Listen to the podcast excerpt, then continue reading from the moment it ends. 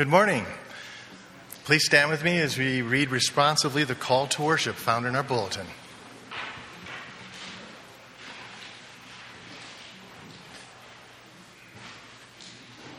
Jesus Christ has come into heaven and is at God's right hand with angels, authorities, and powers in submission to him.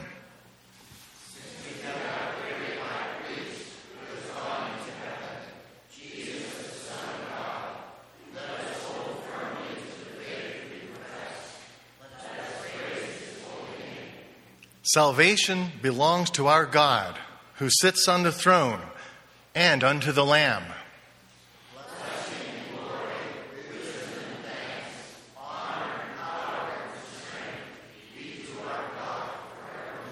Hallelujah. Amen. Hallelujah. Let us pray.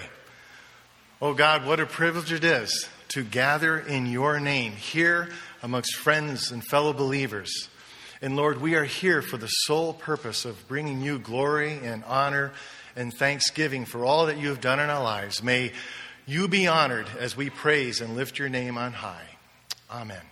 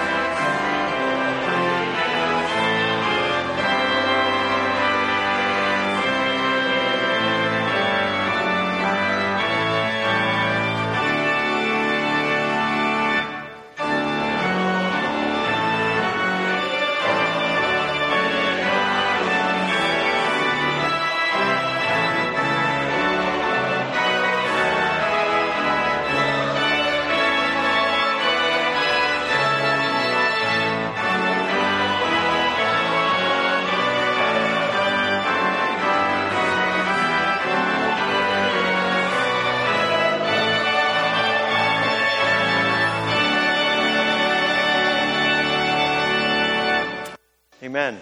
It's so great to see you as we gather for worship today. I want to invite you to take a moment, share a word of greeting with others who are here today in worship.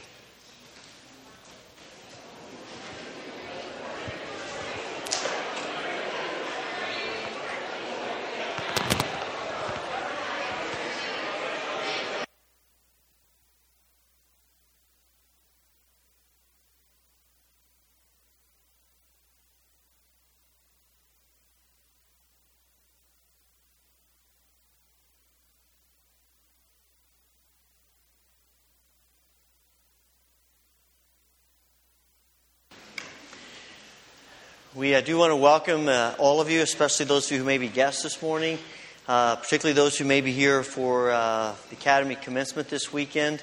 Uh, we are glad that you're here and are um, praying that that was a, a great event and that God will continue to bless all the graduates.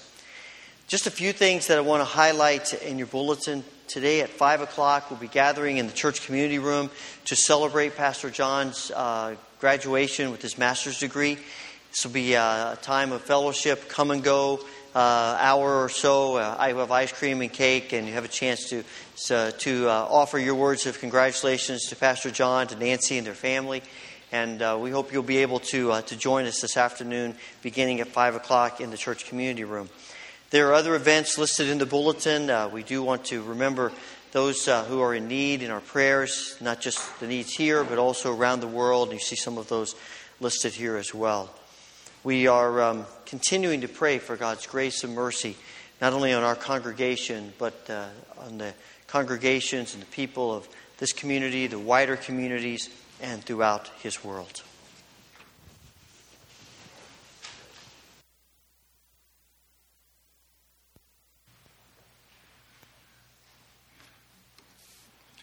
The Old Testament reading comes from the book of Amos, chapter seven, verses one through nine. Hear the word of the Lord. This is what the sovereign Lord showed me.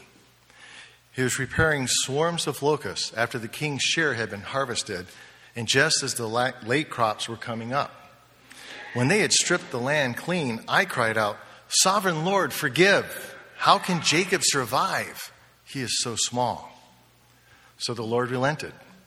"This will not happen," the Lord said. This is what the sovereign Lord showed me. The sovereign Lord was calling for judgment by fire. It dried up the great deep and devoured the land. Then I cried out, "Sovereign Lord, I beg you, stop. How can Jacob survive? He is so small." So the Lord relented. "This will not happen either," the sovereign Lord said. This is what he showed me. The Lord was standing by a wall that had been built true to plumb with a plumb line in his hand. And the Lord asked me, "What do you see, Amos?" "A plumb line," I replied. Then the Lord said, "Look, I am setting a plumb line among my people Israel. I will spare them no longer. The high places of Isaac will be destroyed, and the sanctuaries of Israel will be ruined. With my sword I will rise against the house of Jeroboam." This is the word of the Lord.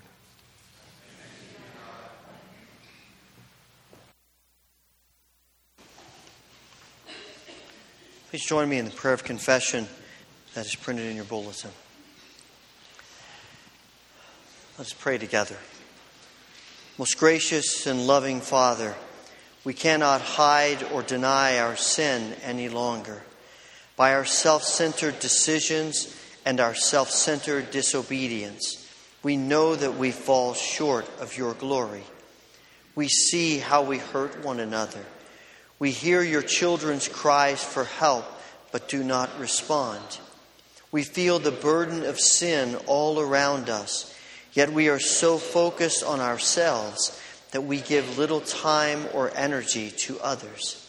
We doubt your unconditional love for us and your everlasting desire for us. Father, forgive us. Turn us from self-focus to Christ-focus. Open our eyes to see and hear your passionate yearning for us. Lead us in the way everlasting through the power of your Holy Spirit. Amen.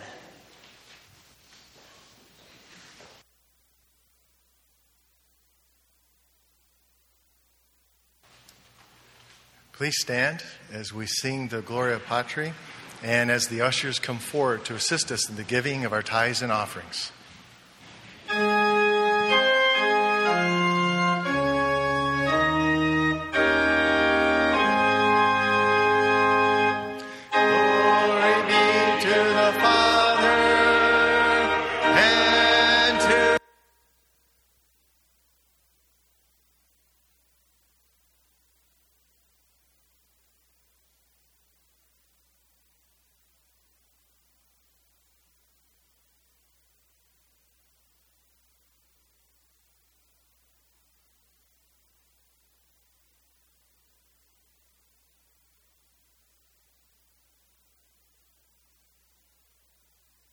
Let us pray. Oh God, what a privilege it is to be able to give to you out of the abundance that you have blessed us. And Lord, as we give these tithes and these offerings, we ask that you would bless them and use them to bring your kingdom both here and abroad. In the precious, wonderful name of Jesus we pray. Amen. You may be seated.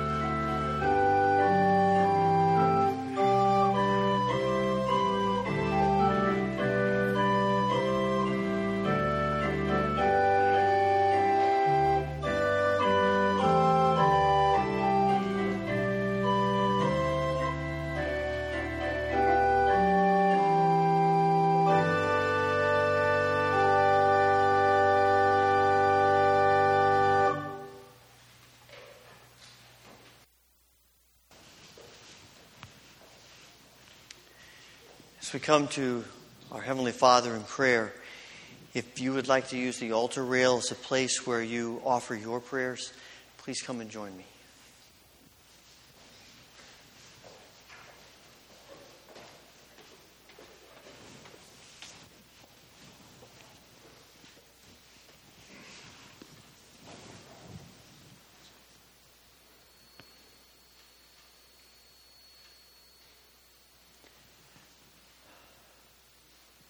Gracious Heavenly Father, as we gather in this place today, we give you thanks for all of your creation, for the mountains and the hills, and all of their majestic splendor, for the creatures that swim in the ocean and crawl on the earth, in their minute uniqueness. You've made it all. And we've come today to worship you, the Lord and God of all. Father, we pray for our world that is so filled with pain and heartache, with death and destruction, insecurity and fear. And we bring before you all of the burdens and the concerns that on our, are on our hearts today. We pray, Father, for your healing grace, for your comforting presence upon everyone who is grieving today, in whatever form that grief may take, however recent or long ago the grief might be. We pray for all who are in need of healing from the things that come to us in these fragile bodies in which we live.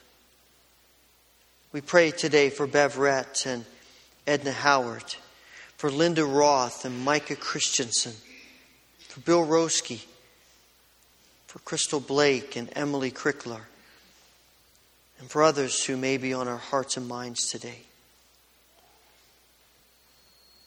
We pray that you would wrap your loving arms of healing around each one. Father, we pray for our world. So many countries facing so many problems. We are often so insulated from war and violence, we forget how many people live with the constant threat. We pray that your Spirit would bring peace in places of poverty and hunger, drought and famine, or needs of shelter and basic necessities. We pray for your Spirit to be at work. We pray for your people to be channels.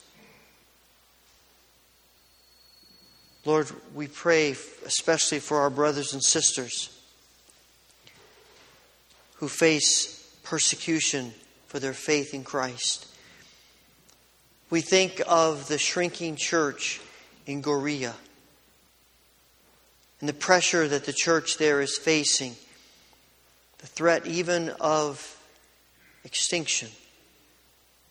Father, you are greater than any opposition. You are stronger. You are more powerful than the evil one. And we pray for your people, our brothers and sisters. We ask that you would give them courage. We pray that you will raise them up to be a beacon of light. We pray that you will work miraculously. Father, we also pray for the outreach closer to home. We pray for the, the members of the Genesee Rapids team. They have sacrificed this summer to be a part of this team and to represent you in this conference. And we pray, Father, that you will watch over them. We pray that you will help them to be a witness for you among teams that may have absolutely no thoughts of you. We pray that their witness will be strong, and that in during games, before, after, other interactions, that they will be a beacon of light. We pray that you will bless them as a team, that they will encourage each other, and that through this summer, they will sharpen each other. That when the summer is done, they will move forward more committed to you, to your kingdom, and to the ways you want to be at work in their lives. Father, we thank you for all of your blessings. We give you thanks for every moment of life, those that we cherish and those that are hard, because we know you're present and active in each one. So help us to see you. We give you thanks for the gift of your Son, Jesus Christ, who has redeemed us in his death, made life a reality through his resurrection, who has ascended to be with you and has promised to return for us. It's in his name that we pray, remembering the prayer that he taught his disciples to pray. Our Father, who art in heaven, hallowed be thy name. Thy kingdom come. Thy will be done on earth as it is in heaven. Give us this day our daily bread, and forgive us our debts as we forgive our debtors. And lead us not into temptation, but deliver us from evil. For thine is the kingdom and the power and the glory forever. Amen.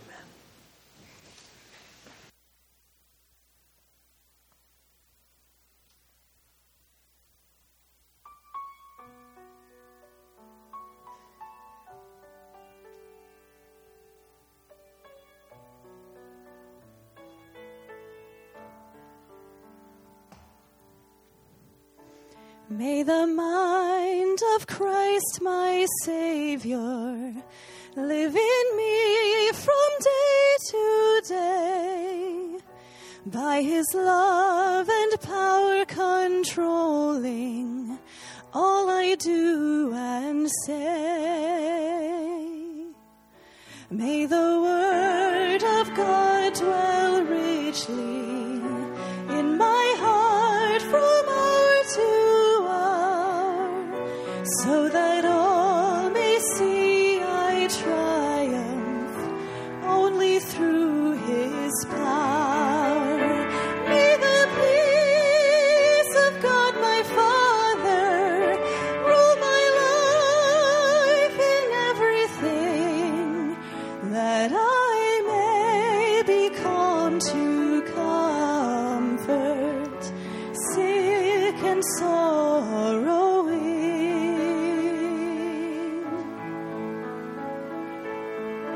May the love of Jesus fill me as the waters fill the sea, him exalting, self-abasing, this is victory.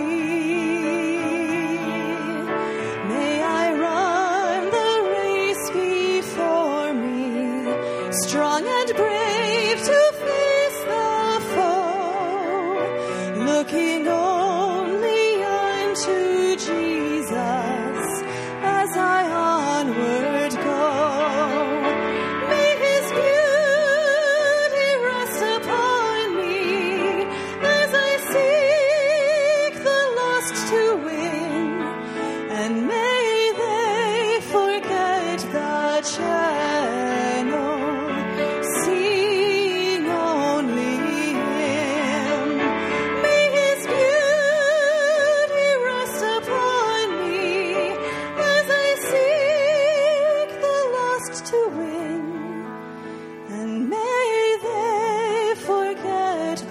Channel, sing only him.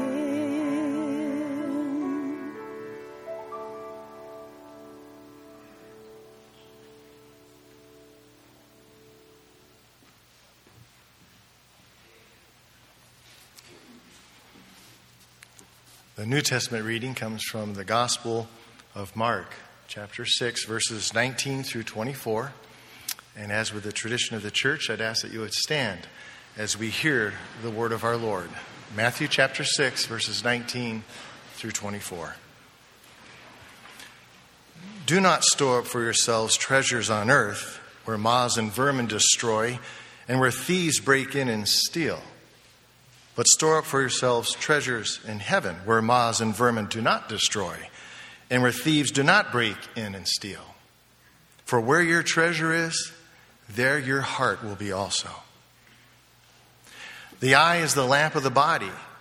If your eyes are healthy, your whole body will be full of light.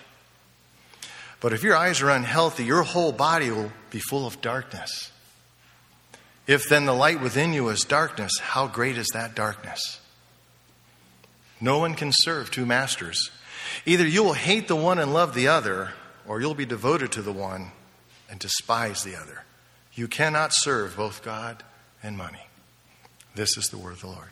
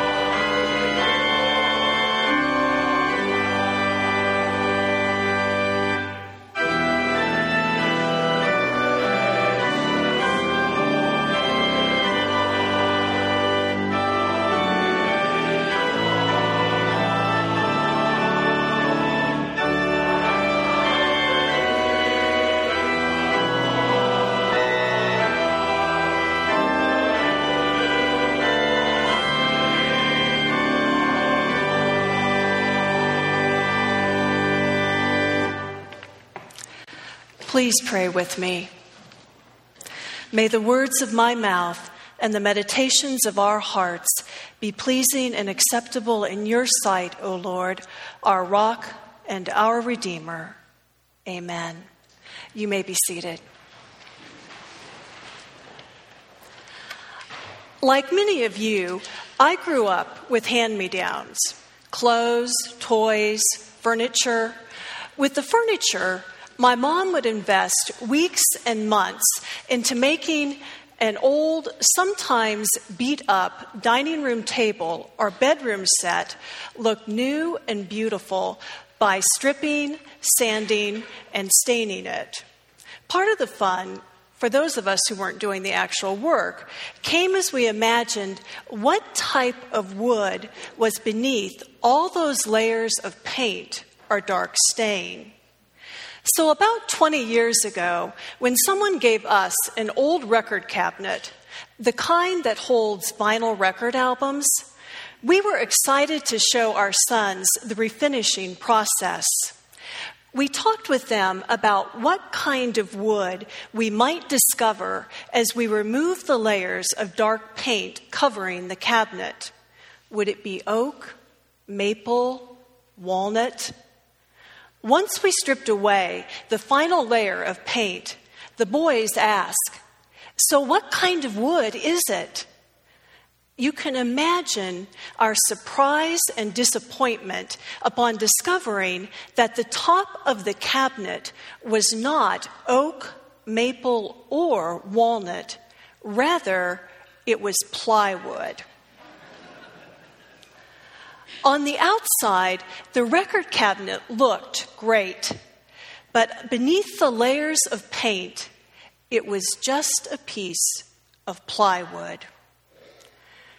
Isn't it interesting how often our lives look very different on the outside compared to what they really are on the inside?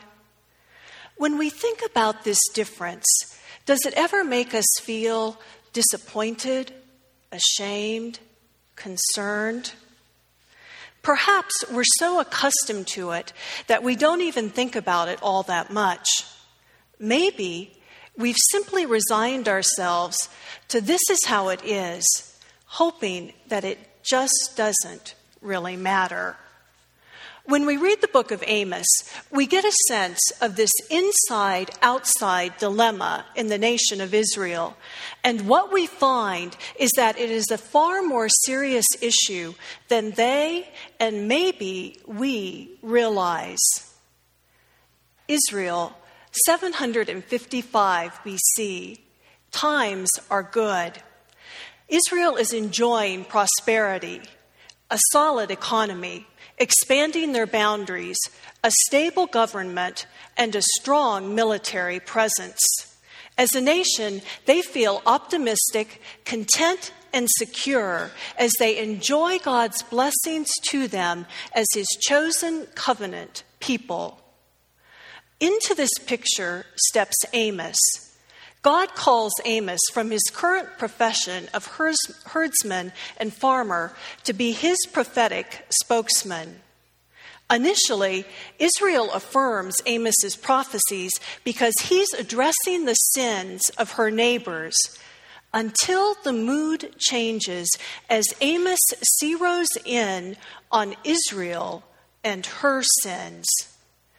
Israel is cheating the poor with dishonest scales, taking advantage of the vulnerable, mistreating widows and orphans, while their judges are corrupting justice, all so that they may live lavish and excessive lives of ease, wealth, and power.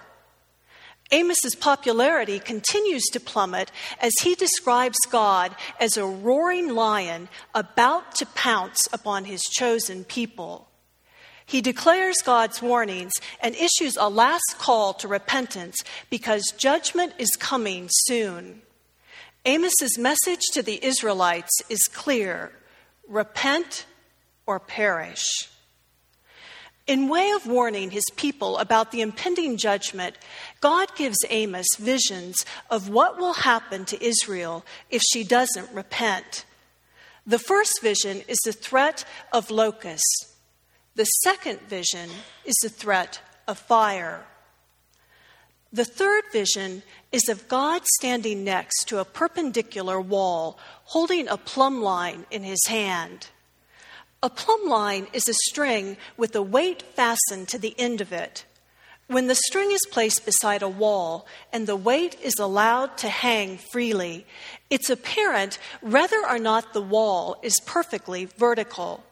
If the wall is not perfectly vertical, it will eventually collapse. In this vision, the plumb line symbolizes God's holy standards of righteousness and justice that are inherent in his covenant with his people. The wall symbolizes Israel, God's chosen people.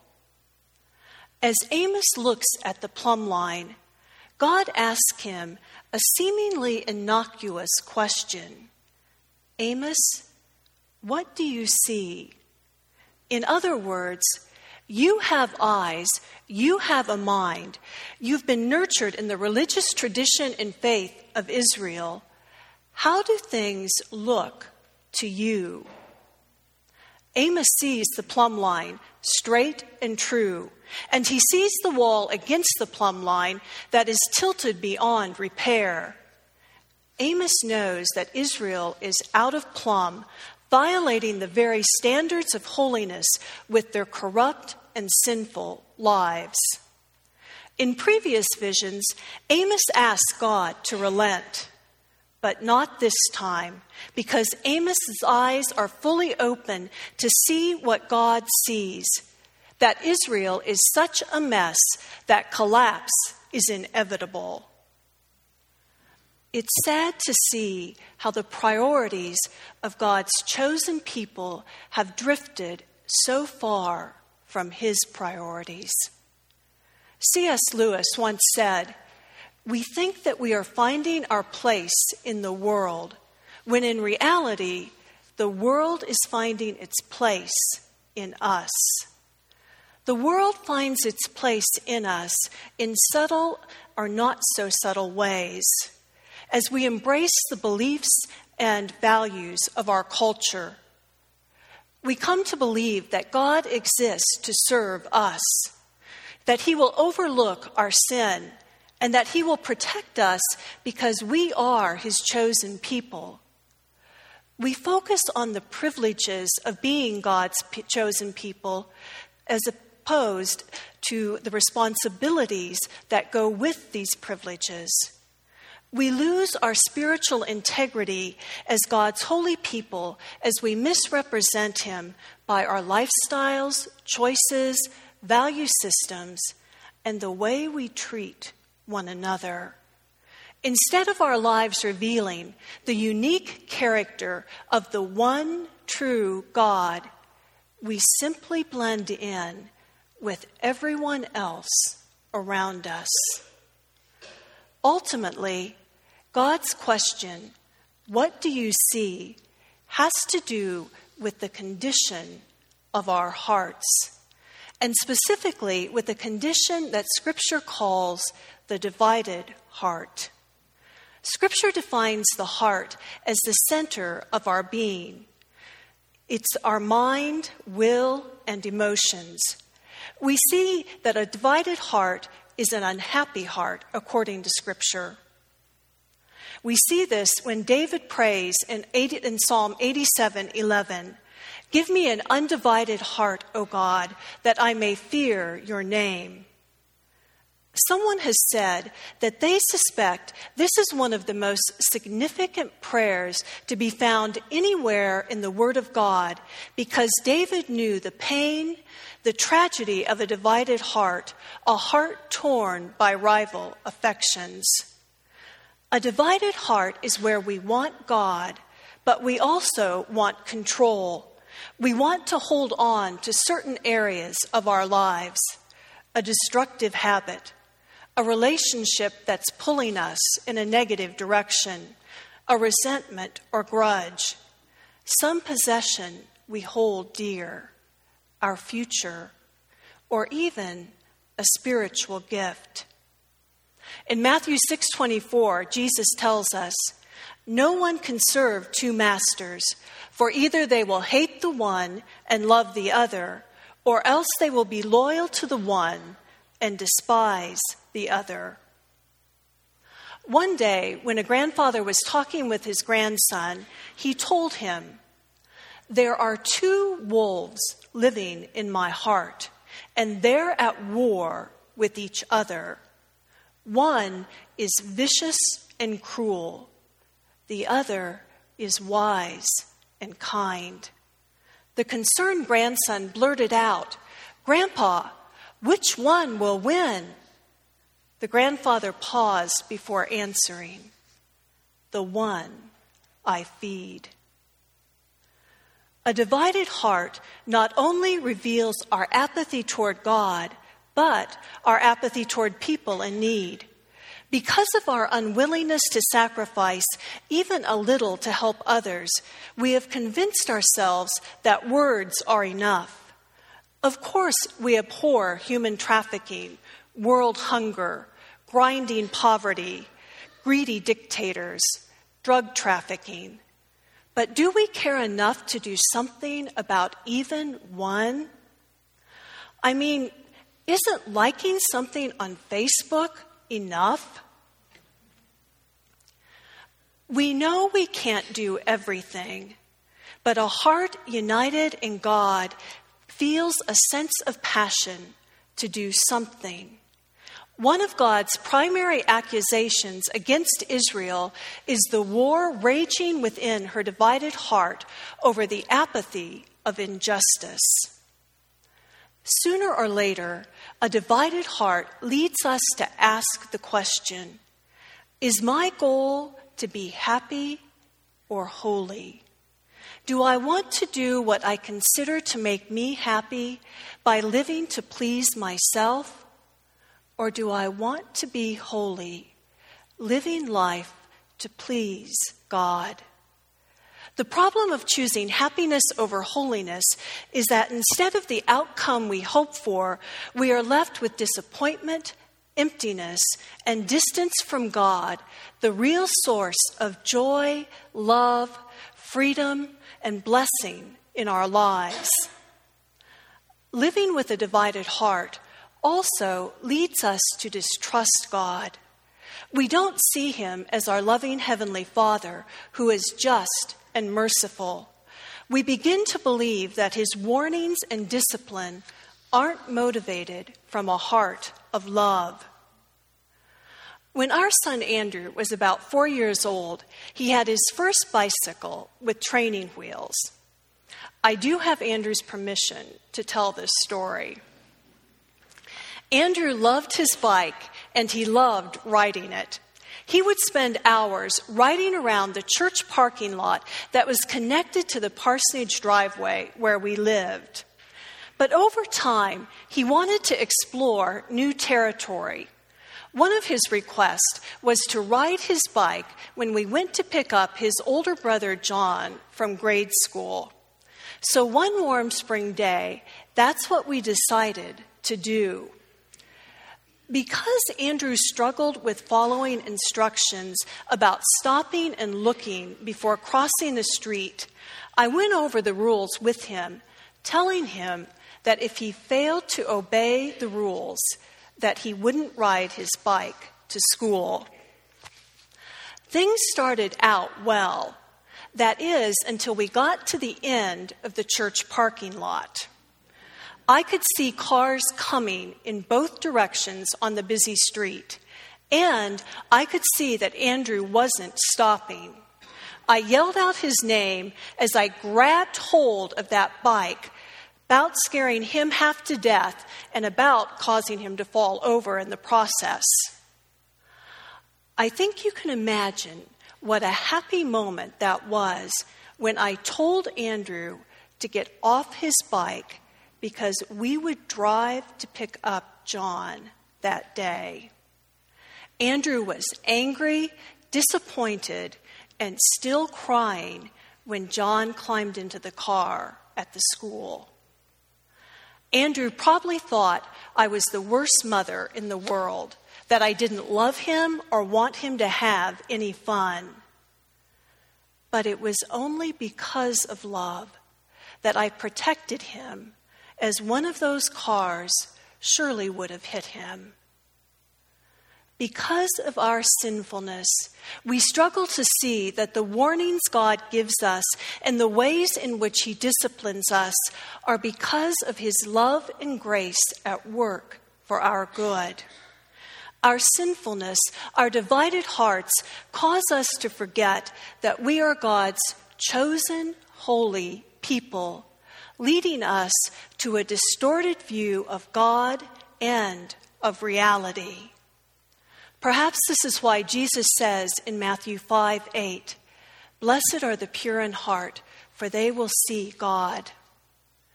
Several weeks ago, when talking with a young girl at church, I asked her how her school year was going. She said that she liked school, but what she was really looking forward to was summer and going to camp. She shared how wonderful camp was last year, how she stayed in a hotel that had a room full of bunk beds. And as if that wasn't enough, she then told me how every day they ate all three meals in a restaurant. And in this restaurant, they had two flavors of potato chips. It was such an incredible experience that she can hardly wait to get back to camp this coming summer. I loved seeing camp through her eyes, partly because I never viewed camp in quite that way. But more than that, I loved seeing what it revealed about her, her outlook on life. God's question, "What do you see?" reveals who we are, our inner heart condition. It also reveals that God cares deeply about what we see, because if our eyes aren't open to him, seeing things the way he does, we'll waste our lives on that which is meaningless and destructive. Amos says that restoration is possible if we'll seek God and live. To seek God and live means that we'll acknowledge our sins and repent of them. But to seek God and live comes with a cost. The cost of letting go of certain behaviors, habits, grudges, agendas, desires, the very control of our lives. To seek God and live requires an attitude of dependence upon God and loving him with all our hearts. Sadly, the Israelites, the Israelites chose to ignore God and his messenger Amos, leading to their eventual captivity and destruction by the Assyrians. Yet even in the midst of his judgment, God again offers his love, grace, and hope as he promises that he will bring restoration to a remnant of his people, that he will repair the broken places and restore the ruins. God, through Scripture, makes this same promise to us again and again. But God's first desire is not to restore our ruins. His first desire is to save us from the grip of sin that leads to our brokenness and ruins. God's first desire is that we'll surrender our hearts to him so that he has the freedom to build a perfectly vertical wall in us now. Years ago, a famous preacher was led into a deeper experience with God through a conversation with an old friend who simply asked him, "Have you committed everything to God?" And quickly, he says, too quickly, he answered, "Of course I have." His friend replied, "Have you given over every key of your life to God?" "Yes," he replied, every key. But that night, he couldn't sleep. As he tossed and turned in his bed, two words kept running through his mind. Every key, every key, every key. Finally, he said, "What is it, God? Don't you have the key to every door of every closet of every room of my life?" Toward morning, God opened the man's eyes to one specific key: the success of his preaching. He realized that he had never fully surrendered that to God. He said, "But Lord, this gift and calling are from you. Don't you want me to use them?"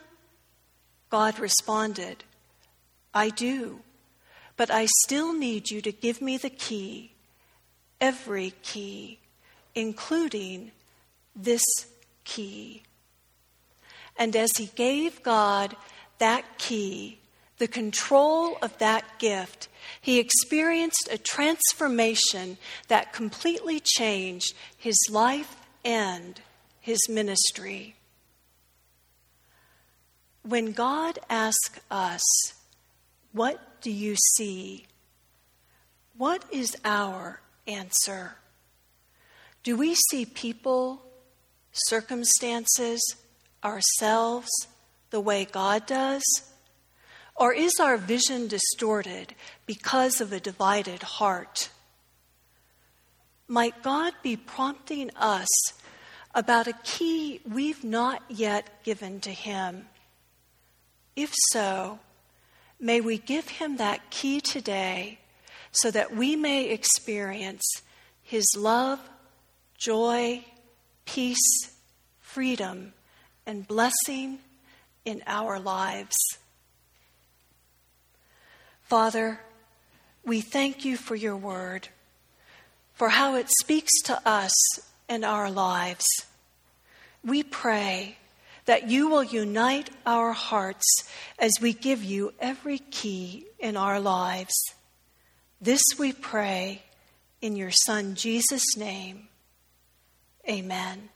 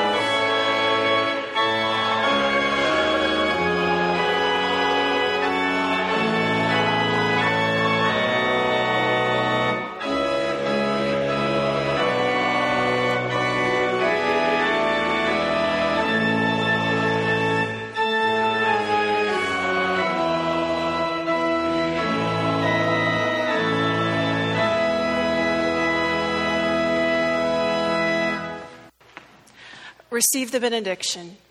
Now may the grace of our Lord Jesus Christ, the love of God, and the fellowship of the Holy Spirit be with you now and forevermore. Amen.